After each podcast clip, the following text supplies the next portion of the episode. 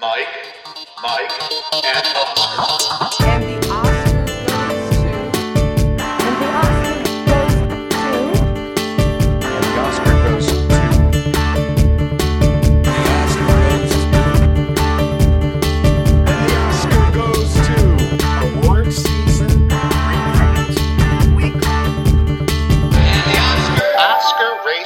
We're back. Welcome once again to another episode of Mike, Mike, and Oscar. I am your co-host, Mike One. Co-host also, Mike is here as well. No New York Film Festival to touch on in this episode, I don't think. Right, Mike?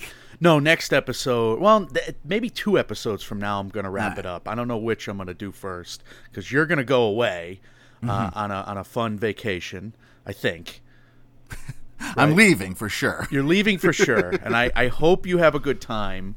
But I guess that de- all depends on whether or not you're successful. Yeah, I'm, I'm going. I'm going to the land of vices. so we'll see what happens. So we'll see. Uh, we'll see if it's a successful vacation or not, uh, based on your state when you come back.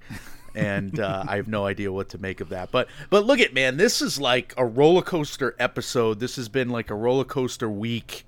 Uh, this is gonna be a, a roller coaster programming. Like I'm watching all these messed up horror movies after all these, you know, these international darlings uh, that I saw at the New York Film Festival. You're right, and now you are making me watch all these yucky, disgusting horror movies. It's Don't your blame fault. me. No, no, You're an adult. your You're in charge of your own decisions. No, no, no. I am obviously an impressionable person.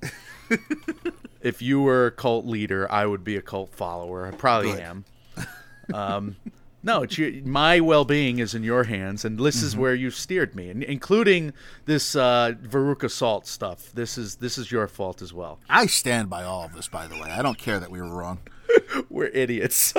So no, this is hundred percent. Uh, the both of us being idiots because Violet Beauregarde, not Veruca Salt, was the girl who ballooned up as the blueberry and Willy Wonka and the Cho- Yeah, Chocolate Veruca Factory. Salt was the one who was, I want it now, Daddy. I want it now. Yes, and then Fairuza Balk, not Veruca Salt, was the actress from The Craft. Why am I bringing this up? Because the beginning of the last episode, New York Film Festival Part Two, you and I just went on this. The, I mean, We were so proud of ourselves for being right, too. like a like a horror movie, like a horror movie. We went down this path and we just immediately assumed we were correct and we were hilariously wrong on both I take issue. I don't care. I mean, for I, I, I thought I knew her the actress's name wasn't Veruca Salt. I thought the character she played in The Craft was Veruca Salt, and it is not close. no, it's not close. Nancy Downs is who Fairuza Balk plays. We were smug. We were smug. We thought we were right. We were so proud of ourselves, like you said. No, we're fools. Hmm.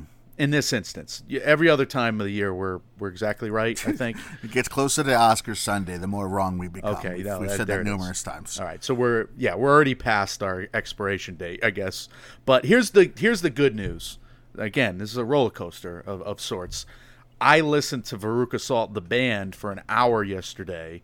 Seether, oh. Volcano Girls from the Jawbreaker soundtrack, and then a ton of other songs that I hadn't listened to since I was a kid, and I absolutely loved that hour. That was like the best part of my day yesterday. Oh, good. Well, see, so you made up for it. I made up for it. Yeah, because you made me watch yucky horror movies at night. Uh-huh. Uh, I watched all these Factual trailers. of what happened. Yeah. We got all these Oscar trailers that are going to be up and down. And by the way, uh, I don't know if you noticed this, but you allowed me. I'm blaming you. You allowed me to jinx this strike resolution, and and SAG-AFTRA did anything but uh, fall into a position where they could negotiate the finale and the ending of this strike because the AMPTP walked away, and ultimately, like we did not cover ourselves with a reverse jinx, did we? Yeah. I It's don't our like fault. being wrong so much. Yeah, this is. I, I need to blame other people on this, so I'm glad you're taking credit for this one. Because I, I, I, like you, I thought this was near the, the, the goal line here, and it is not the case. The AMPTP did walk away. There there's no more negotiations scheduled, and they broke off the current negotiations with SAG-AFTRA after being so close, and even the head of Universal there coming out and saying we're going to stick this out until there's a resolution. And uh, nope, it sucks because it looked like they were on the one yard line. They were all, you know, we had all the same signals from the WGA strike, didn't we? Even to the point where we had that joint statement come out. very similar pattern. That's the joint statement was to me one of the big underlying things was like, okay, so this is almost done. They're not going to be coming together on a statement to be like, you know, hold the line and you know, don't don't rock the boat for the next few days while we have negotiations if they weren't near the end zone here. And the way Fran Drescher tells it is, or at least to the AP, was that uh, the SAG-AFTRA came in with a counter offer. They walked the AMPTP through the counter offer step by step. The AMPTP said, okay, we're going to take a minute to think about it. They walked away, and then they got calls a little bit later that says the, they're ending negotiations and there will be none going forward. Yeah. So it's just belligerence and the the fallout has not been good. The fallout has been Fran Drescher and SAG, you know, fighting words from their side, and the AMPTP mostly silent until now, but they released a statement basically saying, you know, saying that the, this deal would cost more than or one part of the deal would cost more than 800 million per year. Eh, Basically, they're digging in again. Correct? I mean, we don't have to read these statements. I don't know if you want to, but Yeah, no, I mean, they're. it's, te- It's a it's weird move to look for sympathy in that way if you're a billion dollar studio conglomerate coming together whose sole purpose of coming together is to keep money away from unions. Mm-hmm. Like, I don't care that they're asking for $800 million. Good. That's one Marvel movie. You're you're you're the biggest legacy studios in the world. You have billions upon billions. David Zaslav's getting hundreds of millions of dollars a year. Mm-hmm. Pay these people. I don't disagree, but they are they're digging in, like I said, and it's it's not going to end anytime. There soon. was Like- some survey. I forget who ran it, but Jim Jim Cramer and all his infinite wisdom was on. oh, I think it was CNBC or Fox Business, probably Fox Business. But anyway, uh, he was on one of these uh, analyst shows talking about this survey that was given out as to who the public supports in the uh, auto worker strike, whether it was the UAW versus the uh, the car companies themselves, and it was something like ninety one to nine percent the public supported the auto workers and the unions. Like companies in the, right now in this current climate are done for. There is no public support out there for the people, the haves, and the people with the money. I understand that. At the same time, how bad Does is business? How how much does that matter? Like everybody could take a stance in terms of the public opinion, but what does public opinion matter Right. when Barbenheimer made two point you know three billion dollars, and now we're about to watch Taylor Swift make you know what studio is that? Th- Another eight hundred million, another 1000000000 mm-hmm. and theaters mm-hmm. are going to make out. So yeah, I mean the box office was bad in September and the early portion of October here, but it's about to pick up again with these other films. So what does that mean for for I mean these studios are sticking it out, no problem. Well, for now, I mean, at some point, they're going to run out of stuff that's in the tin. Well, that's my worry is that they're so such fools in their own right and their egos are out of control here. And and maybe maybe the the reactions to how well the writers did by the media except you know etc maybe they're butthurt about that you know TFB? like Crimea River? You're still the cat. I, like I get it. And I think I do think there is good in negotiations when uh, by having the public on your side versus being against the public. And I do think that wears on people. And I mean, it's not like the CEOs, at least what we know about them, the, the actual people that are at the bargaining table for the on behalf of the studios are the um, They- most hardened of egos. right they have fragile egos There's Right. no question I don't think they like being looked at. I, like I, Bob Iger laps up the the praise of the the hero, the homecoming hero. Yes. Right? I don't think he likes the idea of being portrayed as the sinister Bond villain sitting in the mountains of Idaho during the billionaire retreat, talking about how he's stepping on the little guy's neck. Of course. And he So- was going to run for office, wasn't he? I mean, wasn't that a rumor? There were, there's always been rumors about that, yeah, for like the last eight years or so. But yeah, I mean, like that's a those are real things that have real impacts on these people's lives. So like, does it affect the bottom dollar right away? No, absolutely not. Will it affect the bottom dollar in the long term? Yeah, probably. And if it affects the uh, more than the bottom dollar and more than revenue and more than sh- uh, more than CEC suite people, if it affects the shareholders' money, then we're going to start seeing something change rapidly. I, I, I think we're getting close to that point. I don't disagree with that. However, I could just see the AMPTP looking for some wins. And they, like they're not going to want to come out having caved on everything with SAG-AFTRA after that's the that's the look they got. Which is what why I thought all along that they would settle with SAG first. Hmm. I thought SAG would be the easier negotiation because execs like schmoozing with famous actors. So I would think they'd want the famous actor to give the actors. They'd be more ready to give the actors more wins than they would the WGA. Uh-huh. So like if they're embarrassed that they gave the WGA too many wins, again, cry me a river. Like that's bad negotiating on your part. Yeah. I, I'm worried now. I'm worried that this is going to go even further. It's, I think SAG's got work to do too on their end. By the way, like the WGA, I felt like was more comprehensive in what their in, in their transparency to the public as far as like what their asks are and what mm-hmm. is the, giving this these sheets and these comprehensive PDFs of like exactly what they're asking for, exactly what the dollar amounts are. Like they did a better job of being transparent with the public, and I think that's what enabled them and being out there in the public eye. I mean, Adam Conover was everywhere, Yeah. and I think that's what enabled the public support to rally behind them as much as it has. And yes, they also had like coincidental strikes that they have no control over happening at the same time, which I mean, the SAG necessar- doesn't necessarily have. Yes, they have the auto worker strike that's still going on, but that didn't start just now. That's neither here nor there. I, I do think the SAG-AFTRA could do a better job of being more public and being more transparent. I think Fran Drescher is trying, mm-hmm. to her credit, but I think there's more that could be done. Yeah, what a mess. It's it's a mess, and it gets even worse because the situation in Israel is now affecting picket lines. They're canceling picket lines today because of that. The Academy canceled a couple events too because of uh, what's going on overseas there internationally. Yeah, what which is just a mess. Nightmare. Yeah. So, yeah, I don't know what to make of it. I I think uh, I think we could be in for another couple of weeks at the very least, right? At the minimum now, right? I mean, if they walked away, anything could happen. I guess they could about the AMPTP could about face at any moment, but it seems not good. I was very surprised to see that they just threw their hands up and walked away, which means that SAG must be asking for something that the AMPTP is like. I have a feeling it has to do with AI too, but that's a total guess. I have nothing to go on with that. But I know SAG tried working in this big, comprehensive, all-inclusive AI thing about uh, image and likeness. Well, there was a their, uh, story this ask. weekend about the Gladiator set. Everybody getting scanned, kind of hurt. All the extras Oh, herded God. into a area, and everybody was scanned, and they really couldn't fight against it if they wanted to keep their. It was a yeah, it was a lousy story, or scary story. So it's, it, yeah, all this stuff is happening. People are being pressured. It's not good. Yeah, oh boy, So Taylor Swift to move into a. what a segue. again, a, a roller coaster of a of an episode, a roller coaster of a week for us.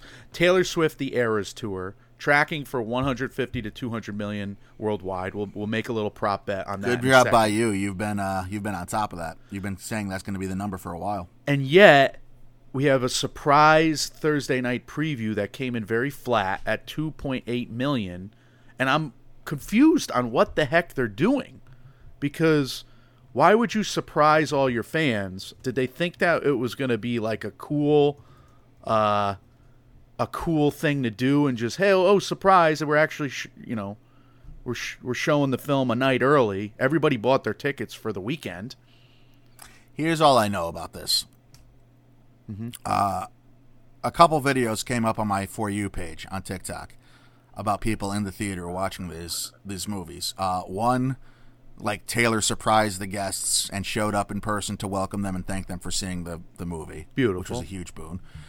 Another one was like the the movie theater turned into a mini concert where everyone just rushed to the front and like were jumping around and screaming the songs in unison with Taylor as she was singing them on screen. And if that's going to be a thing that happens at movie theaters, uh, one, don't go see any other movie because you're not going to hear it. I did. I did see a movie last night, and I, all I could hear was just rocking coming from others. So, like, that's a real thing, and if they if they turn this concert movie into like a mini concert, I think that's only going to draw in more people anyway. So, I don't know that I would necessarily be concerned with that Thursday number as much as I would if it happened on, like, say, any other cinematic offering. Right. So I I was like unnerved by how few people were at the movie theaters last night. Mm-hmm. I mean, I had a decent crowd of just single men single creepy men, myself including, watching When Evil Lurks that I'll talk about later. But like, yeah, all I could hear was the the music from the other theater next to me. You belong with me. Somebody's getting decapitated.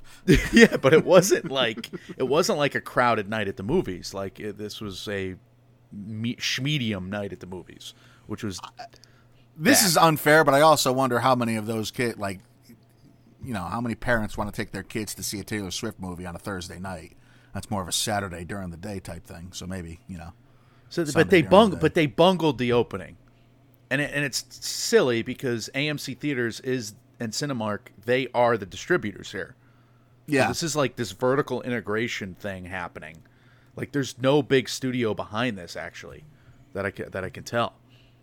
It's very weird. Like Taylor Swift Productions. Taylor Swift Productions, ten to twenty million. This is why the trades didn't get wind of it as soon as they as soon as they usually do. Taylor Swift Productions, AMC and Cinemark. yeah. I, I, hey, you know what? I don't necessarily disagree with the theaters here. I don't necessarily disagree with AMC and Cinemark. Why not? Why why shouldn't they? You know? Why, Why shouldn't they what? Just do this on their own? do this on their own? It's a 10 to 20 million dollar budget. Yeah. Let them I mean- cut a deal. Sure, except from my understanding, this started on Sa- Taylor's side more than it started on the theater's side. I thought Taylor and her camp came to AMC and was like, "Hey, do you want this? We're just going to sidestep the studios here." Hell yes, they want Yeah, this. So, I mean, that's yeah, that's an easy like absolutely. Thank you, Gold. Sam you know? Wrench is a director. He's done Lizzo and Brandi Carlile concert films. He's directed two Billie Eilish concert films. So yeah, I mean, it's you got this experienced director who just got all the cameras. They made, you know, they they they executed it, edited it. Hey man, Yeah, she's a badass. I think the projections are probably going to come in higher. Again, we're talking worldwide projections here because that's what AMC is tracked, by the way, in terms of sales. I mean, that's going to be a domestic lean, I'm guessing. But so I, I would guess it would go towards the 200 number, but let, let's see what, what you think here. I'll, I'll put some odds on it. Under 175, I'll give you plus 500. All right, I'm not going near that 150 number because again, I, I think this is going to go towards 200, but maybe you maybe you don't. Uh, over 200 million, I'll give you a minus 110. Under 200 million, a plus 150, and over 250, a plus 1,000. So really, if you want to make money, you're going to bet under 175 for plus one plus 500, or over 250 for plus 1,000. What do you think? So think? this, is, worldwide. Yeah, and this is only three days now, and because that two two point eight doesn't do anything for you. This is going to help you. Yeah. So we're looking at one hundred million plus in worldwide pre-sales. So I mean it, that that under one seventy five, if you're a true, if you're a true bear, Yeah, not not uh no, because I think that's going to do like 130 minimum stateside. Mm-hmm. So are, I'm trying to talk myself into under 200 million, but I don't think I can. I Ah, I, uh, give me. I'll do a hundred dollars on under 200 million. so that's a plus one fifty. So you get a Yeah. little bit of a boost. So Yeah. you're gonna go. Win 150. 100 bucks wins is 150. So you went one hundred. Okay. Yeah, that's what I would do. I don't know what I would do. I, I would probably go over 200 million, under 250. But what am I making? So I, I would, you know, if I if I go, I gotta I gotta bet 200 fake dollars to make any money on that. No, I mean you could bet for what over 200. Over 200 at minus 110. Yeah, you bet 110 dollars win 100. That's not bad. That's pretty much even odds that you get for uh, any spread on a football game. All right. I think your over 250 odds are too high. Okay. I mean, I'm a- I think I'm a there, Brutal there is a world in which that breaks 250, right? Oh yeah. With the global name that Taylor Swift brings, I think absolutely. If it does better internationally, or if it does even close to what the domestic number is, yeah. I don't know what an international star she is or not.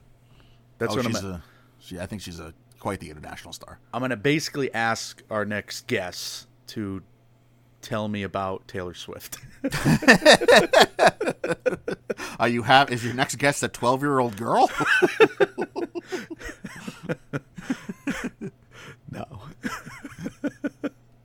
they might know. Co-host Ruby, my niece.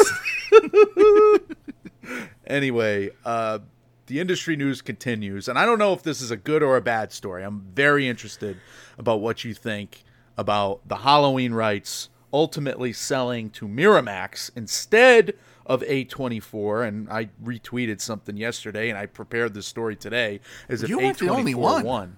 everybody got everybody was on the A24. I don't know what the hell happened. I wasn't online when this broke, but Jimmy Champane I saw had made a whole video about A24.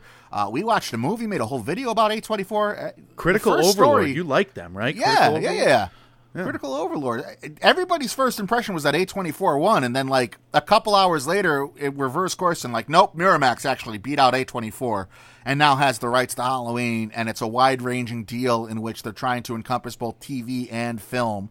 And I guess when the A24 one so- story broke, it was all about Michael Myers, and Yeah. I've seen a much more reserved kind of playing it closer to the vest telling about what exactly Miramax has in store for uh, these rights. So I don't know if they're going to go back to the Halloween 3 idea with a TV series. I don't know if Michael Myers is still in the cards. If they're going to do a TV sh- series leading into a movie, I would think Michael Myers probably has to play a role in those. Mm-hmm. But I still don't want to see Michael Myers on TV. That all said, I'm kind of happy that A24 didn't get the rights. I mean, A24 would have done a magnificent job with blowing out Halloween 3, but I don't know that I want A24 to make a Michael Myers movie. A24 has made some really great horror films. They've made great horror that has religious undertones. Ari Aster's Hereditary, It's a religion movie. Beau's Afraid. Midsommar's a religion movie. Beau's Afraid's not a religion movie, but it's a, a mental. What it, the type the type of pressure that one has when in a religion. Right. Uh, Talk to Me, the most recent A24 horror hit.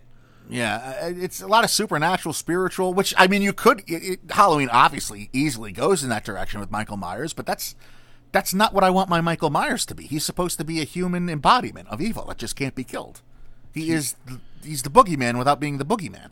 So, do you want them to go more in the Rob Zombie direction? Where. I would take a prequel Okay. about like then what happened the night Michael killed his sister and le- leading up to that, and like more about the Myers. But I don't want Rob Zombie to do it. Okay. Do you want the Legacy sequel to Halloween 4? Do you want the Thorn trilogy? Do you want the Season of the Witch remake? Or are you more of the mind say, hey, whatever you do, do it well, I'm in? Because that's yeah, kind of where I mean, I'm at. ultimately, that's definitely where I land. But like, I have my wish list. Like, why not have a sequel bringing back Danielle Harris to play her role from Halloween four and five, all grown up? If we already, if we just did the trilogy with Jamie Lee Curtis being brought back, why not bring back Danielle Harris for a movie? Mm-hmm. You know, like I know she was interested. She's talked many times about wanting to, to reprise that role. Why not? Uh, if we're going to do a TV series, like I don't want Michael Myers on TV, but I think Halloween three offers you all kinds of, or just turn it back, turn Halloween back into an anthology, which is what John Carpenter was hoping it would be originally. Anyway, Wow. like if you're going to stick on TV, but yeah, ultimately, I don't care what you do. Just be respectful and do it well. Don't have Halloween the TV series become Scream the TV series. Okay. Yeah. So this is something that's probably going to wind up on Paramount Plus. Or, or do you disagree with that? Showtime, Paramount I don't know. I, I would hope Showtime. I mean, Paramount. If you're saying it's going straight to Paramount Plus, that that kind of worries me. Miramax is owned, not owned, but they fall under the development wing of Paramount. They are mm-hmm. 40 49% owned by Paramount. However, I guess that leaves them some leeway to where they can make a decision because they have 51% ownership stake to where they could do something else with it. Anyway, internationally, they could do whatever. I guess putting it on Paramount Plus would help with uh, subscriber numbers. Th- this seems like a Paramount Plus Showtime Yeah. move because they you know they just did very well i think for peacock correct Who did very well for Peacock? The the, The- universal the Halloween tri- Halloween trilogy? Yeah, I trilogy think. did very well for peacock Yeah. it did fine for universal in terms of the money it made based on the budgets i think Maybe maybe they're a little disappointed by the last film, but still. was di- Are I you mean, not interested in a in a Myers prequel type series, like a Bates Motel type thing? I don't love that because I don't like silly, serial killer origin stories. I don't. I did not like the Rob Zombie handling of that. That was excruciating to watch. The worst Yeah. part of those films. I agree. It is tough. It is a tough tightrope. But I'll, I mean, As a glimpse in in a John Carpenter movie, it's terrifying. But what about a family drama where just weird shit keeps happening with the youngest kid through his ages? Because he doesn't kill his sister till he's six, I think. So like, you could have a five year television series of t- family drama called The Myers. That has to be handled so well, dude. I don't know. I don't know. And then which route do you go? Is who is Laurie Strode in that? It could be anyone. I mean, I mean, you don't have to tell the story of Laurie Strode. I don't want to tell the story of Well, Laurie that's Strode what I question. Does is, Laurie Strode's been told. is Laurie like, let's Strode give her that a involved break. at all? You could have like a kid Laurie Strode in the house. You know, I mean, Is I guess Halloween it would be in two the house. canon or not? Yeah. You'd have to make some decisions. It, it, it, I'm very interested to see what the show is, who the showrunner they pick is, what relationship that showrunner has to horror series, Mm-hmm. what direction they go in. There's a lot of unanswered questions, but Miramax is now the one that's going to be able to, to answer them. So we'll see what happens. Yes, I, I think it's something we shall follow going forward. Okay, we have a bunch of Oscar trailers before some reviews uh, to finish this one out. A big trailer for you, Michael. The Iron Claw, A24. I believe we're stoked for this one. This is coming out December 22nd. We've previewed the true story of the inseparable Von Erich brothers before. Uh, they've been a huge name in 1980s wrestling, correct? Uh, this is written and directed by Sean Durkin, good director of The Nest, The Rental, Marcy, or Martha, Martha, ooh, Martha, Yeah. Marcy, May, Marlene, Say that five times fast. Zac Efron of Extremely Wicked, Neighbors, Jeremy Allen White of The Bear and Shameless, Harris Dickinson, Triangle of Sadness and Crawdad, Where the Crawdads Sing, Lily James, Cinderella, Mamma Mia 2, Baby Driver, and Maura Tierney. Where's Maura Tierney been? The Affair, ER, Holt McCallany of Mindhunter, and some wrestlers, I'm sure. Chavo Guerrero Jr. was the name I recognized. Michael, we talked about these sleeping giants and the potential Oscar race, the color purple, Napoleon, Freud's last session in the last episode. Do you view the Iron Claw as a potential Oscar film, Oscar nominated film? Do you think it's going to be to that level, or do you think this is just going to be a rad wrestling movie? It's A24 with a Christmas release in theaters, right? Mm-hmm. Doesn't that give you the idea that they think it's an awards player? I'm not sure. I, I think they're I mean, it's not going to be a money. family fun movie, I don't no, think. but they're trying to make money. They're trying, you know, you're going for some counter programming. I'm guessing. It's a wrestling. I don't film. know. I like. I don't think this is going to be a huge Oscars player if it does. But you know, there's like hair and makeup. They actually made them look pretty resembling the the real Von Erich family from the '80s. Mm-hmm. The guys all look great. Uh, there's some production design stuff that could be talked about that I could see. Maybe we get a performer breakthrough. Uh, maybe it's Zac Efron, who I, who's got to be the lead in this, based on the uh, who every character is and which Von Erich member every character is playing. So we see Meathead screaming. We see Jeremy Allen White screaming. I don't like screaming in my Oscar films. It bothers me. it's a pet peeve. Yes. It's a primal sc- the primal scream in an awards grabby movie bothers me. However, when it's done by meatheads, I get it because I, you know, I work with That's okay, because that looks real. I get that. It happens all the time. A kid misses, I approve of that scream. a kid misses a tackle or succeeds lifting a weight in the weight room. They do that all the time. God, and you dare to ask whether we're film bros last episode. we I don't like Oscar screams, but if it's done by a big, No, no, juiced up naked man, we've gone over this before. We are we are adjacent to film brodom, so the film bros can hang with us. We can hang with them. We can speak to them. But we're, we're, I, I I watch every French movie that's up for an Oscar. I watch all the international films. there You were no watch- screams in those. There's no primal screams in those. I'm sure there were a lot of primal screams in the Von Erich world. Yeah. Because it is a tragedy what's happened to this family, and it is a well known actual curse in the wrestling world. And, Wow.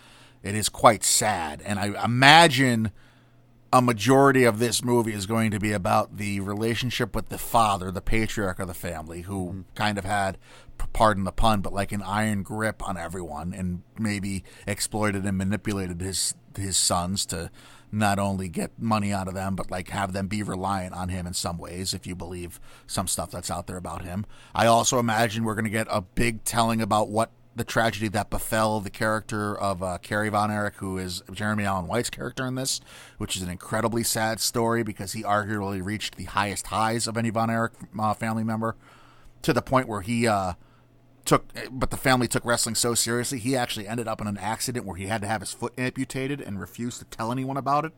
And nobody knew about it. Like the industry didn't know about it until afterwards. Wow. He would like go into the shower with his boots on because he didn't want anyone to know he had a fake foot. That's Um, incredible. Yeah, there's there's there's crazy stuff, and there's all sorts of directions in which this can go. But it's all tr- it's very very the underlying theme is tragedy and very tragic. Or I suppose overcoming tragedy and like persevering in the face of it. But there is ton of tragedy to persevere and overcome. But this is a heavy Christmas uh, counter program. Um, Yeah, that, I don't think this is like going to be a family friendly. No. I mean the the end of it will be because again, it's about overcoming and being there for your family and the brotherhood and all that. But it's not like something I don't think you're going to feel like great about the entire time through. Will the wrestling community show up for this? The wrestling audience, do you think? Because we have not seen. I think. So. I mean, look, the the the biggest thing this has going for it for the wrestling audience to show up is that MJF Mac, Maxwell Jacob Friedman uh, is who is currently the AEW World Champion plays a role in this. He's in the cast. Okay.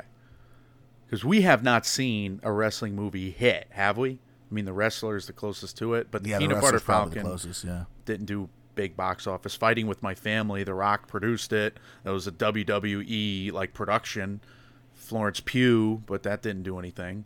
Cassandro, Nacho Libre, Ready to Rumble, No Holds Barred. Those are the wrestling movies, Mike. That's what you got up Yeah, to no this kidding. point. None of them kidding. have been big hits, have they? You didn't. Uh, no holds barred. It's great that you put that in there. WWE Um, Studios has made like horror films or action films, and those Right. have been what they've been able to make money on, but not wrestling movies. Right. Yeah. Uh, we're due. It's certainly. I mean, it's it's. I think the best thing this has going for it is that's not being handled by like a quote unquote wrestling company. Okay. So like you might be able to get most of the drama out of it. does and- does the wrestling organizations ultimately endorse this film or no? No. No. Okay. No, I don't think so. Okay. Because the way in which the territories were run in the 80s is so antithetical to what the WWE wants pro wrestling to be perceived as nowadays. Wow. And corporately cleaned up and all that stuff. All right, so I'll ask you another prop bet here. What are the Oscar? What's an Oscar noms over under? Is this half a nom? You know, like a costume design, sound design, makeup and hair design, produ- production design's too loaded. We've been over that. Mm-hmm. Are we forced to look? Are we forced to look at a Zac Efron rise without a film festival lead-in? Right? Because I don't think That's Iron- what worries me is that if this if they were taking this seriously as a as an awards threat, wouldn't they play this already? I'm not sure if it's playing AFI. I didn't see it. So we're looking at we're looking at this movie just being released as a late breaker, a true late breaker, like a well, Freud's last session's going AFI. So we're gonna get mm-hmm. some kind of short ramp up for Freud's last session. So this is the true late breaker of the season in terms of Oscars potential. So does a screenplay director picture do we get have to get acting buds from a Jeremy Allen White or Zac Efron for this to to have some coattails for a costume design nomination? Costume design could be a sneaky play because I mean Ric Flair's in this and the character anyway. Um, somebody's playing Ric Flair, and th- there are makeup and hair and costume design is where I would land because there's there's going to be plenty of runway in which you have to make it look real enough to wrestling fans to look like the counterparts in real life, and you know that involves a lot of gaudy costumes and a lot of like rugged looks and stuff like that. So point five's probably good. I I'll play it conservative and say under for now, even though I really want this to be taken. I mean, this felt like an Oscar trailer, except for the fact that it's a wrestling movie. So if you're putting I'll put you in you're putting odds on this. 0.5. What what what odds would you offer? If you're the house, you're trying to make money. 0.5. Are you given are you given that plus over 0.5 plus 300 to step on your no, toes? that's there? too much. That's too much. My instinct is to treat it like a coin flip. Even and odds. The coin, well, not even even. The coin flip was just minus one ten on both sides. Okay. So what? Where would you put you and you would go under? I, uh, yeah, just because I don't want to get my hopes up. This is going to be something that's very easy to get my hopes up about. okay. so I'm trying to stay rational for now. Wow, we we were dancing around the ring here, like a couple wrestling promoters, not knowing if we should jump in. Do we got a steel chair? Yeah, I'm excited to see this. I, I hope it. I mean, there's a. I've said since the inception of this movie, there's a lot here that lends itself well to the cinematic world. okay, good. All right, well, here's a terrible transition, but this is probably the second biggest, second biggest trailer of the week. We have Wonka from WB. This also comes out in mid-December, there, kind of mid to late December, on the 15th. This will be playing over Christmas. Timothée Chalamet is Willy Wonka. Hugh Grant is the Oompa Loompa. Olivia Colman, Sally Hawkins, Keegan, Mike, Keegan Michael Key, Rowan Atkinson, Jim Carter, Matt Lucas, Calah Lane. These are the Paddington filmmakers, Mike Paul King and Simon Farn- Farnaby, adapting Roald Dahl. Here's I'm mad at myself. Here's the thing. Yeah, me too. I laughed five times during this trailer. I didn't hear because I listened to you watch it. I didn't hear you laughing as many times, but I'm ashamed. I'm ashamed of myself for laughing so many times at this. I'm trailer. annoyed at myself at how I'm being won over by Hugh Grant. mm-hmm. I'm really. That's really like Oompa Granta is really starting to bug me at how much I, I want to see him do things. I love everything Keegan Michael Key is doing in both trailers. This is trailer two, and he's like, "You're gonna get more than a bunk on the head." Just a bonk on the head. What are you talking I about? I don't. bonk on my head. Uh, I I love the the Hugh Grant stuff at the end. I usually don't like those dry, you know, here's we're gonna give you a joke to send you out after the inspirational middle of the trailer. Like this, the structure of this trailer is so manipulative it bothers me. Timothée Chalamet's face when they're going through the ins- inspirational middle, middle bothers me, and yet he is making me laugh at the beginning after doing the tongue twister of one of his inventions. Please don't make me say that again. That's very funny, very charming. The yeah, I'm annoyed. the costume design also speaks to like something that could I could very easily see having a role in the Oscars, the FX possibly as well. The idea of a chocolate cartel is winning me over, even though it's the most absurd. Like, I, I'm very angry with myself at how interested I'm turning out to be to see this. Well, I liked the creepy. Uh, I don't know what instrument that is. I want to say xylophone. The xylophone, you know, uh, Oompa Loompa song to open the trailer, and then you get Hugh Grant doing it at the end of the trailer. And I love the big orchestra, Pure Imagination. I can't, I'm a sucker for that. Yeah. Are we going to get a dark scene in this? Like, is it going to hit all the same beats as the first Willy Wonka movie? Or are we going to get, like, the Tunnel of Terrors equivalent? Here's what I think is going to happen. We're going to be hoping for that. We're going to be hoping for the edge. We're not going to get that edginess. And this is going to be more of a kids' movie play. Hugh Grant's going to explain it away in a one off joke. And, and we're going to go and see this and be disappointed. His fucking British schmarm is going, well, were you expecting a Tunnel of Terror? Shut up, Oompa Loompa Grant, you adorable being who I'd die for. All right. Yeah. No, we're we're we're going on a roller coaster with the Willy Wonka franchise. Mm-hmm. As two adult men ourselves. All right. Speaking of uh, two adult men being clueless, uh, How to Have Sex has a new trailer. This is going to be movie. Just really digging in here. Uh, Molly Manning Walker is making a movie about young women navigating, you know, the uh, the world. And now all these actors are 25, 26. Mia McKenna Bruce, I, I looked them up. She was great in Persuasion, by the way. Loved her there. Shaun Thomas, Laura Peak, they've been popping up a few different spots. The teaser is a roller coaster in its own right, Michael. Night out, dance walking on the street, pool party, shirts being ripped off, And then morning after, cutaway, head over a toilet at the club, dancing, yeah, having fun. But then cutaways to Mia McKenna Bruce crying several times. Intense. Who somebody uh, was it Jordan Peele? I think the only difference between horror and comedy is the score.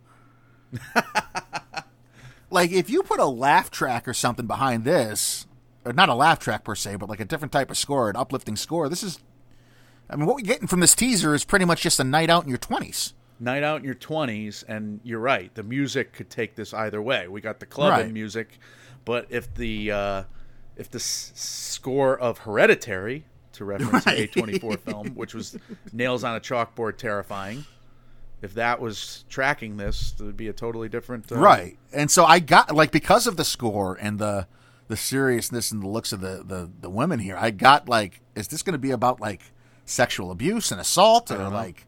That's kind of the vibe I got from this, though. Even I mean, this is a very very short teaser. This is like thirty seconds worth of information with no dialogue. the Cannes reception was hugely positive. A lot of female critics who watched the film had fists in the air afterwards. So, Mubi may have may have a hit on their hands. This is a good that's a good, good thing. teaser. Yeah. Speaking of good teasers, Michael, I love this Mubi teaser for Fallen Leaves. Why? I'll tell you why. It comes out. It comes out in uh, late November. I, I believe uh, limited. It just played at the New York Film Festival. It's the Finnish selection for Best International Feature. The plot premise reads like the Before trilogy: two lonely people who meet each other by chance in, in the Helsinki night and try to find their the first love of their lives. You know, the Before trilogy, the Ethan Hawke, Julie Delpy, Linklater trilogy has been the comparison point for this Aki Kaurismäki uh, film. He's the writer director here. And yes, Fallen Leaves starts off like a Seinfeld parody movie of an international feature. Two guys in a boring bar, odd editing, characters breaking the fourth wall, winking at the camera. And then it just levels me with that joke, that belly laugh. I think you laughed at the same point during the trailer, right? I don't want to spoil the joke for people, but that got me. And then, you know, it's a fun trailer the rest of the way where you're kind of rooting for this odd romantic couple, middle aged couple, our aged couple. No, they're middle aged, right? They're older than us, or they're our age. Well, the We're line old. between those two things, yeah, is, is fading rapidly. I don't. I didn't get like this. Maybe it's a me thing, and I got to watch more international films, and and comedy is is the hardest thing to translate to cross over to my American sensibilities. I didn't think this was funny. What was that? just so you're gonna make me explain the joke. No, I'm gonna I'm gonna withhold the joke. It, it was funny to me, so maybe people will like it or not. I don't know. So- I heard you laughing watching this trailer, or you were Because I was like, what the hell am I looking at? Like, okay, so you're a bad guy. Yeah. yeah. I mean, there was the the one the one thing. I don't know if this is the joke you're referring to, but like, I didn't know her name. Yes, that was a joke. Yeah. No, what- what's funny about that? I mean, that's that's ridiculous I as a thi- concept. I wanted to marry her. No, he said I almost got married. I almost got married. I just didn't know her name. and he's like, I didn't know her name. But no, Well, yeah, no. There's another part of. It. But he doesn't look like he's being it. sarcastic and playful. It looks like he's a depressed old man. Yeah. so to me, it's like, oh, I almost got married. Uh, it's like it's sad. You're making me sad. It does. It, it is sad, but it's. Pull- yourself together, Tony. 100% on 38 Rotten Tomato reviews, 79 Metascore, 52 critics have weighed in. So this is this is beloved right now by the critical community. Fallen Leaves. So I have high hopes. I did not see. I, I didn't get to this next trailer. I didn't see that you added it in here, so I missed it. But I'm interested in it. In Monster, Monster. yeah, a Cannes Film Festival hit and a, an awards magnet over there in the south of France from Hirokazu Koreeda of Shoplifters and Broker. This won the Queer Palm and Best Screenplay uh, for Yuji Sakamoto's script there. Uh, all right, this was a much more comprehensive trailer than what you and I saw at the Cannes, you know, film festival teaser there. So this is a kid acting out at school. This is basically showing us where this plot is going and really tipping its hand that this kid has uh, a very complex character to show us. And it's a nightmarish setup because this teacher is, you know, I work with kids, so this is a nightmarish thing for me. The teacher is accused of, you know, hitting the student, but it, they show the scene and the the teacher's trying to restrain a fight and he bonks heads with the student, which is a disaster. So it's a male teacher. Male teacher. And it's an it looks like an accident, clearly. Uh, all right. and at the you know they show the kid you know leering over other characters is he bullying those kids it seems so but there's the question that goes out at the end of the trailer is who is the monster who is the monster it's a chant it's like at this game the kids are playing so it's very clearly Are we getting to a point in cinema where we're okay just blaming kids for things? no I, th- I think the cl- we're, we're turning the eye of being like, you know, kids are, can be evil. the trailer's very clear that this is not the kid's fault Okay. and it's not the teacher's fault So who who who are we asking who the monster is between the teacher and who? I think somebody else is abusing the kid Okay. All right. but I don't know what's going on there Then I retract my bad joke. It's a uh, it's a decent joke, but you just didn't know the the, the depth of sadness behind the true story. I should have known though with Koreeda. okay. All right, the old oak. Uh, you got any bad jokes for this? Because this is going to be. I have too. three as a matter of Okay. yes. Great. All right. All right. You know, But you I wrote those down. you wrote those down. All right. And you watched this trailer. So this is Ken. I did watch this trailer, I yes. Daniel Blake. Another Cannes Film Festival. Uh, you know, I won't want to say hit for this one, but it was received positively. 65 Metascore, 29 critics, 75% on 36 reviews. It's in theaters now in Euro- Europe. I think it'll come here relatively soon. I love this trailer. Refugees enter a small British town on hard times. It looks like this Old Oak pub is closing, but the owner of the pub is a sweetheart. He's an advocate for helping the refugees, despite a lot of the xenophobia going around in the town with his own patrons, in fact. You know, he has this big speech at the end of it, Michael. It's not charity, it's solidarity. Nice sentiments here, a nice Yeah. bond forming between him and one of the re- refugee women who's a photographer. He shows her the photo history on the walls of his pub, or at least in like one of the storage areas. You know, there, there's one quote on one of the plaques there from the bar owner's mother.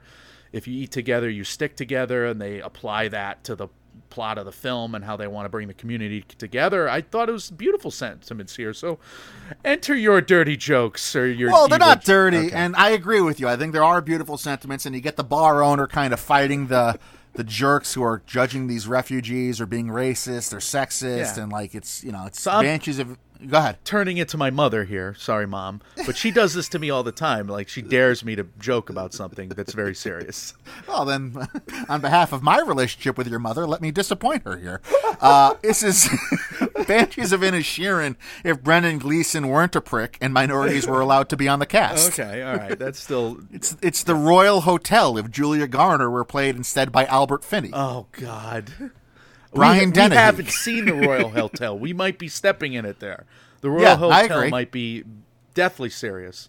Yeah. Oh, I think it is deathly serious, but it's still Julia Garner and another woman having to fend for themselves. But imagine instead, I mean, like the whole uh-huh. point of that is that men lurking on women who have to stick up for themselves. And instead, if you replace Julia Garner with Albert Finney, I, th- I mean, this is exactly like if Julia Garner were taking on the patrons of this bar in this movie for the the Old Oak, it'd be one type type of story. But the fact that it is this big burly dude doing it, it mm-hmm. puts a different spin on it. It puts a totally different context into what you're seeing. And your last all I joke, mean which. I completely stepped on, was Yeah. just Brian Dennehy. just Brian Dennehy. Just- it- it's Banshees of Inisherin. If Brendan Gleeson weren't a prick and minorities were allowed in the cast, it's the Royal because- Hotel. If Julia Garner were played instead by Albert Finney, The Brian body- Dennehy. The, the body types of Albert Finney and Brian Dennehy are similar. Okay. yeah, and Brendan Gleeson, I would argue. Yeah, Could I have ruined that segment more for you? I don't. Brian so. Dennehy. Leo. Speaking of jokes that don't work, Netflix has animated an Adam Sandler film, a 74 year old lizard. I'm not reading this cock of shit premise again. All these great Cock voice shit is a big is, is in the running for phrase of the year by you. You enjoy that. I, that's not my phrase. I've stolen it from something. Fair Uh, enough. the setup for this trailer is absolutely terrifying and then the close of the trailer is even more horrifying because this lizard has human intelligence with full language skills that he reveals to the kids. Yes. It's a classroom pet who's up for adoption, and he thinks he's 74 year old lizard, and he thinks maybe this is my chance to actually be taken home and find a forever home with one of these kids. Well, here's my point about various pets. If they were truly sentient beings with high level intelligence, they would be completely and utterly insane by the by after one year of their quote unquote imprisonment, which is why they're not. They, they, you, you're like you, we would be all evil jailers as Yeah. Well, I mean, if we don't know they're sentient, though, how are we supposed to know? This is the first time they're talking. They're not. They they're bugs. Their brains are the size of bugs, slightly bigger. Okay. But after watching this, did you Google the average lifespan of a lizard? It's did this long. pull at your heartstrings in any way? Yeah, it's a long lifespan. I had a bearded dragon, and I had iguanas growing up, and we were great. With the, the iguanas would would roam around and move around the house and whatnot. It wasn't like a just in the cage.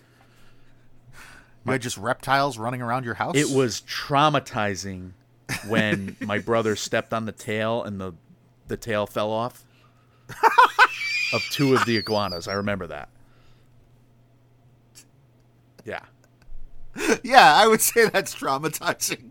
Anyway, nothing about this Adam Sandler trailer was was very funny. I mean, I'd say maybe like twenty percent could be funny, which is typical. I got more emotionally invested than you did. Oh my god, yeah. Because that iguana, that, that lizard's going to die. and I know it's going to die. So you need him to have to live some life before. Yeah, I need a little bit of a happy ending before he goes. You need the best exotic marigold hotel, but animated with Adam Yes. Sandler voicing a lizard. Correct. Okay. Just want to be clear. Where we're at in this episode. Oh my god, we got through all these trailers. Like I- it just this was a blur of awkward. Well, let's humor. talk about some movies that you just watched that uh, are nothing but body horror and gross, and I'm proud of you for having sat through. Thank you, thank you. I deserve that compliment because you pressured me into doing the second one. I knowingly went into this first one, When Evil Lurks, which I saw last night. Like I said, this is pandemic influenced Argentinian horror, clearly, because you have this demonic possession in a rural town plot, and there are all these wives' tales floating around about amongst the population about that there's like giving out all these rules to follow and how to escape it. So it seems like you know the early stages of the pandemic where nobody knew how it was spreading and mm-hmm. whatnot. So there's all these parallels to the quote unquote coronavirus and how this demonic possession spreads. And it ultimately becomes like the smaller scale crazies, but the rules eventually boiled down more to like the Evil Dead or you remember that Denzel Washington movie Fallen? Yes.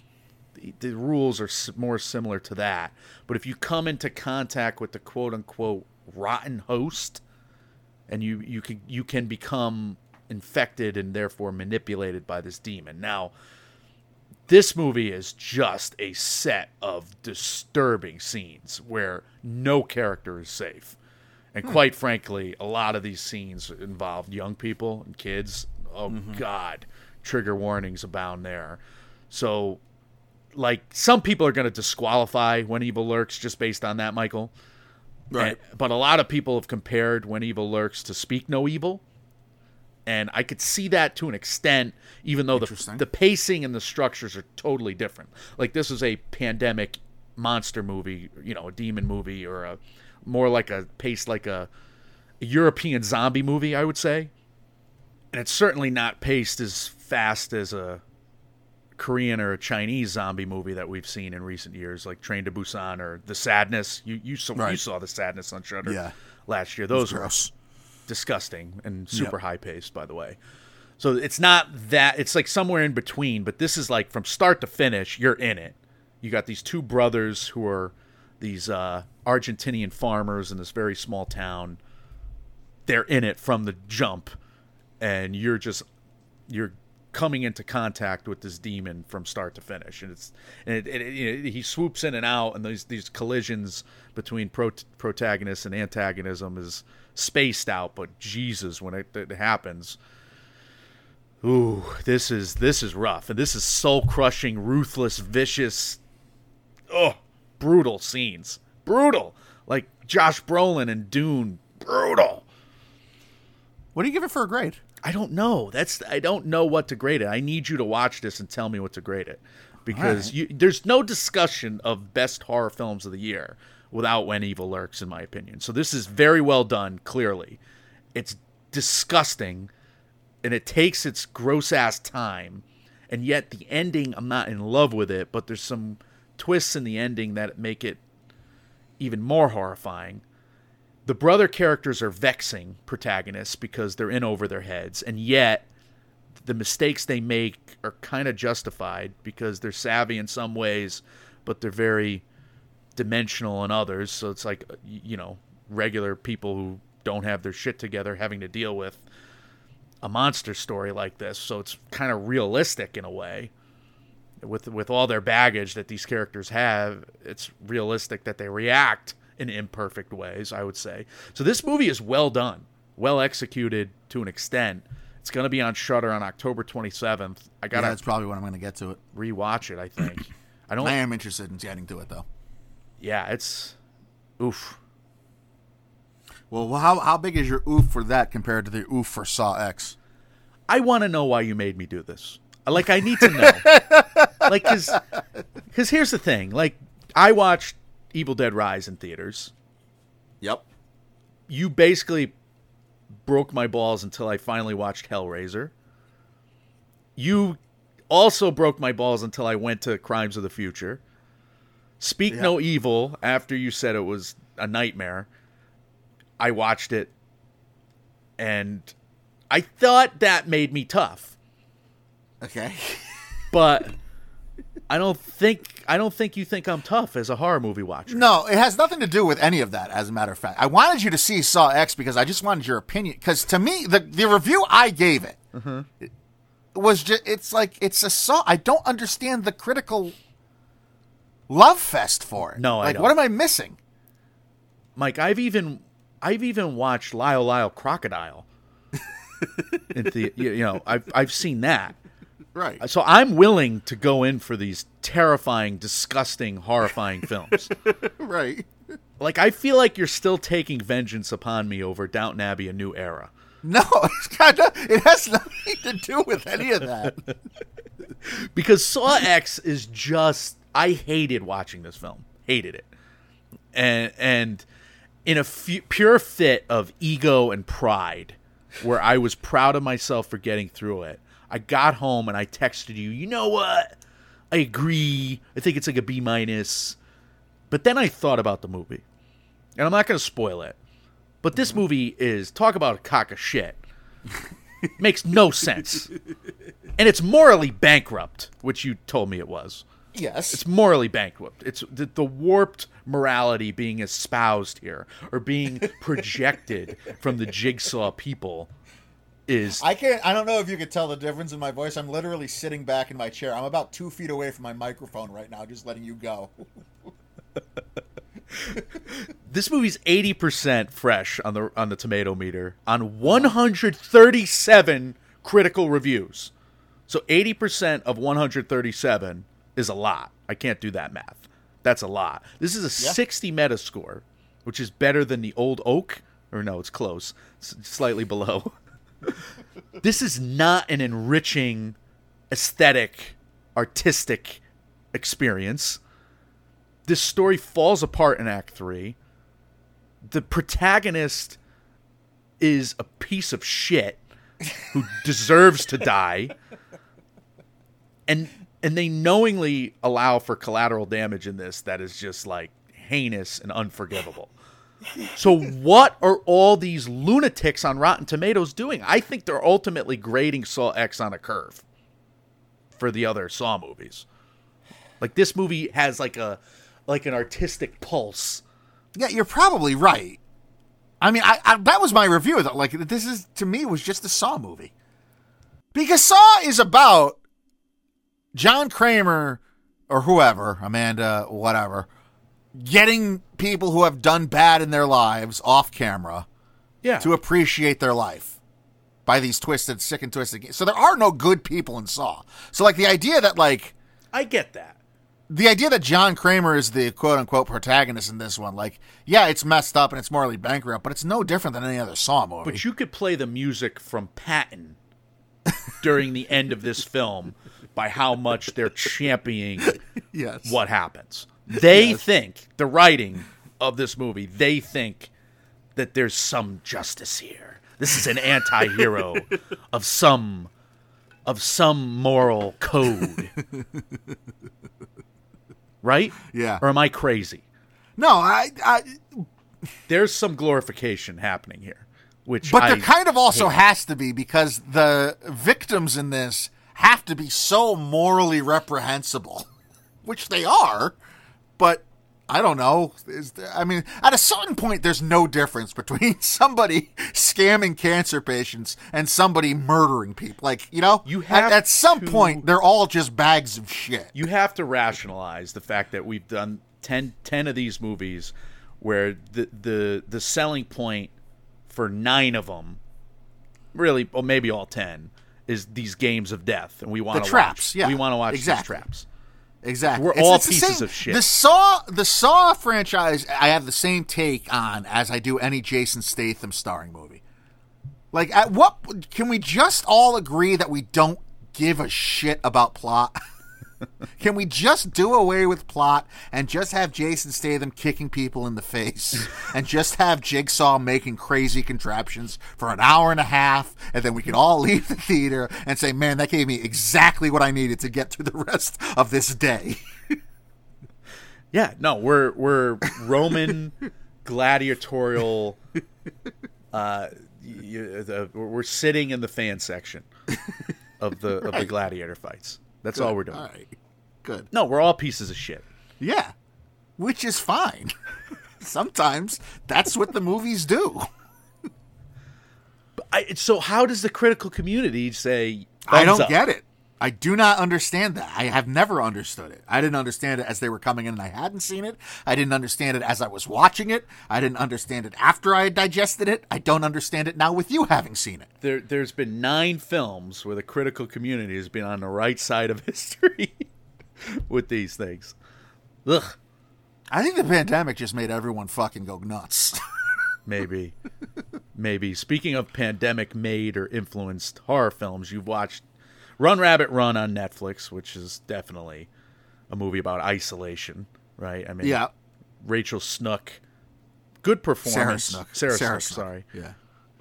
Sarah Snook. It's still jarring to see her use her homeland accent as Australian knowing her as Shiv the entire whatever her name was. yeah, yeah, yeah, yeah, Shiv, Shiv yeah. Roy. Uh, hi. It's a C movie. I mean, Australian horror movies are always such slow burns. Yeah. And this one's no different. Um, hmm. it's an okay story. Nothing groundbreaking. There's some laughably bad makeup and injury effects in this. I thought, and the ending is truly infuriating. It's too ambitious. It, it really shot at shot, but yeah, it, It should have ended 15 minutes before it did. Mm-hmm. But also, like, what it, too ambitious is probably the exact right way of put. Like, what this movie was trying to do. Okay, and this happens all the time with me reviewing horror movies. Like, the idea of what was happening was far better than the execution of what actually happened. Yeah.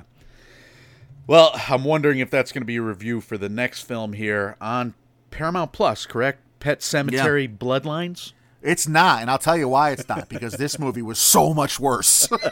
Just sucked from start to finish. Oh, oh I gave this a D. Bad, just bad. Bad acting, bad story, bad effects, bad editing. The kind of story about a town rallying together at the end, except the town is like five people, one of which is David Duchovny.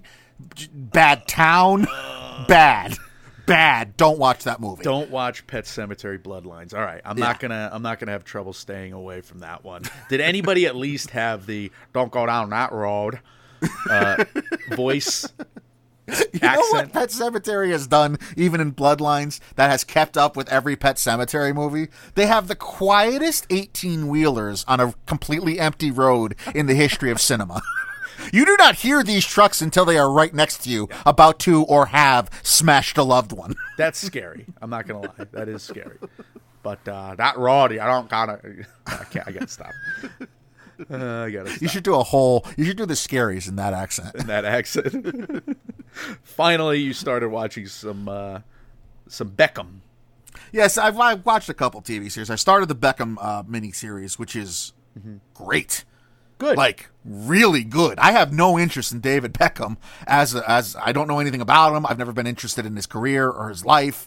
I, I know he's married to Posh Spice, but like this is like really captivating television of you getting to know him and his story and his trials and tribulations as an athlete and what it means to be famous and like the type of guy he's been and he, they they talk to Victoria Beckham throughout this whole thing. Good. They talk to the uh, former coach of uh of, of Man U. Like there's they get everyone for this from his life. It's like a really really well done documentary series. I'm, I'm I can't wait to finish it. I'm thrilled to hear that because I've been a little bummed out. Like Swamp Kings, I didn't love from the Untold series. It didn't finish very well, and uh, yeah, I didn't like the. I couldn't stick with the Brady series. The Jeter Mm-hmm. series was okay. So since the Last Dance, there hasn't been a great sports documentary that's not Welcome to Wrexham. You know, Yeah. So Yeah, Welcome to good point, yeah. has has been pretty great. Uh, No, I think you would like this All as, as as as a competitive person yourself. Like it's it's really really good. And he is not at all the type of person that at least not that I thought he would be. wow. All right, Like, he's very humble news. and like down and like reserved and like I thought he would be like more flamboyant and like bombastic. He's he's not that guy at all. So I tell you what, Netflix has been pretty good with the docu series overall, though. Uh, the Depp v. Heard one was solid, and it was confusing because I didn't pay attention to that at all. I know that's a quagmire of a situation, but at least the documentary series seemed to present it that way at the end. By the end of it, they were definitely on one side more than the other at the beginning, Okay. but by the end, they were kind of like this is a shit show. Yeah, which is uh I think where we land. appropriate. Yeah. Yeah. I also, as far as uh, just TV, just I don't think I brought this up. I did watch the fir- the two seasons of the After Party that are on Apple TV. yeah, I you've been f- talking to me about this. The first one is superior to the second one. Okay. Um, as far as storyline goes, but you should watch both of them. First one for the story and the mystery because it's a really cool who done it, and you get it from all different angles like that. The second one, Mm-hmm. man, I know we're biased here because he was nice enough to give us part of his time, but like watch for Paul Walter Hauser. He's outstanding. he is such a good actor. he plays this like doofy, like smarmy fedora wearing type character who's but he's just, he's just so funny in every scene. He's really really good. good. I'm glad. Uh, the last thing I remember him being really funny in was that uh, episode of I Think You Should Leave. yes. Something yes. Tommy Taco or something. yes. forget. Very funny. All right, so those are our reviews. I did want to just mention, I, I, you know, to follow up on the last episode, and I'm going to tease this for our sixth annual Scaries because we are catching up on a lot of horror properties from this year. You know, I, I wrote out the best, or at least the most notable horror films of the last seven years for each of us, right? And this year, Scream 6, Evil Dead Rise, Talk to Me, Megan, When Evil Lurks, and The Menu, which is technically eligible for us. Okay. Uh, that that's going to be some of the heavy hitters in this year's. But last year, I mean, last year we had an epic year. Speak No Evil, The Black Phone, Barbarian, Nope, Smile, Scream, and Prey. That was a huge year. 2019, we had Doctor Sleep, The Lighthouse, Midsommar, Us, Ready or Not, One Cut of the Dead. 2018, we had Hereditary, Halloween, Suspiria, A Quiet Place, Unsane, Annihilation. 2017, Get Out, It, Mother, Split, Raw, Gerald's Game. These are some big years, Michael. We're going to rank the years of our podcast, I, I would Excited. say. I Yeah. think we agreed on that in the pre pre show today. We're going to rank the years of the last six or seven. We'll do the devil's number and we'll do God's number, perhaps. or, Why is seven God's number? I don't know. It just is. It's just that's the holy number and six is the devil's number. Did God come up with that after Mickey Mantle? or was he just a big Mickey Mantle Uh, fan? yeah, that's a great question. As a fellow Yankee fan, I will allow that question, counselor. That's how court works. Guys, that is what is on the horizon for us. But as always, what matters to us most, dear listener, are your thoughts. Uh, if you have anything you want us to cover in the scaries as well, please do send those along, as well as any other thoughts, comments, questions, or concerns you have about not only what we talked about in this episode, but anything having to do that we've covered here in the MMO Empire. As always, you can leave us those on our social medias. We are Mike, Mike, and Oscar on Facebook and Instagram, at MM and Oscar on Twitter, Mike, Mike, and Oscar at gmail.com, .com, and on Reddit. We are available wherever you do hear Podcast. And if you're listening to us on either the Apple Podcast or Spotify app, if you appreciate what we do here, if you wouldn't mind leaving us a five star review, those help us out immensely. Thank you to everyone who has done so thus far. Uh, Michael, uh, we've talked about this. I'm going to be uh, leaving for about a week or so. You have some guests on the horizon. Tell the good people what's coming next. Let's have some words of wisdom to end on. Yeah, I'm going to do a box office special with a, a pair of guests that on this new podcast, the BO Boys, that I, I really enjoy listening to. And uh, Pat and Clayton are good dudes. And I, I, we, Yes. we've been on a podcast with uh, Pat Stango before. We've had a blast on the Show Me the Money. And I, I hope I'm not jinxing it now. So I'll, I'll give that reverse jinx. But uh, a lot of stuff to talk about in the box office world. So a, fall- a fall box office special coming off of the heels of this Taylor Swift number, whatever that's going to be heading into Killers of the Flower Moon. I want to ask them a lot of questions about what they think the Oscar contender box office, you know, recent history and, you know, future projections, uh, you know, what the state of the Oscar contender box office could be. So that's going to be a a big episode that I do with you away. Otherwise, I'm going to wrap up the New York Film Festival, I think. I don't know if I got a guest on or if that'll be like a half hour solo show um, you know, in the process of trying to pull that together. It's just my schedule's crazy. So if I can figure out the times when I'm available, then I can maybe ask somebody to come into the New York Film Festival world, the weird little world that I have of food slash movie reviews. But I'm going to see Maestro in May, December. so finish that up, and I'd, I'd love to get a guest to talk about some movies that I haven't seen and I've missed, like Priscilla and Saltburn, etc. But Michael, words of wisdom. You know, I, I'm not going to say bet responsibly. I'm just not going to say that. I'm just going to be like the spouse in a uh, war movie right now and just say, Yeah. "Come back to me." just, just come. Just whatever you do, just come back to me. That and Al Davis. Just win, baby. No, no. I mean, I'm just. I don't want to get in your head either way. Just, just, just come back, dude. Just, just make it back. We'll see. No promises. Guys, when reality sucks, you can promise nothing with us. We are Mike, Mike, and Oscar trying to make award season year round without the stuffiness. We will see you all very soon. See ya.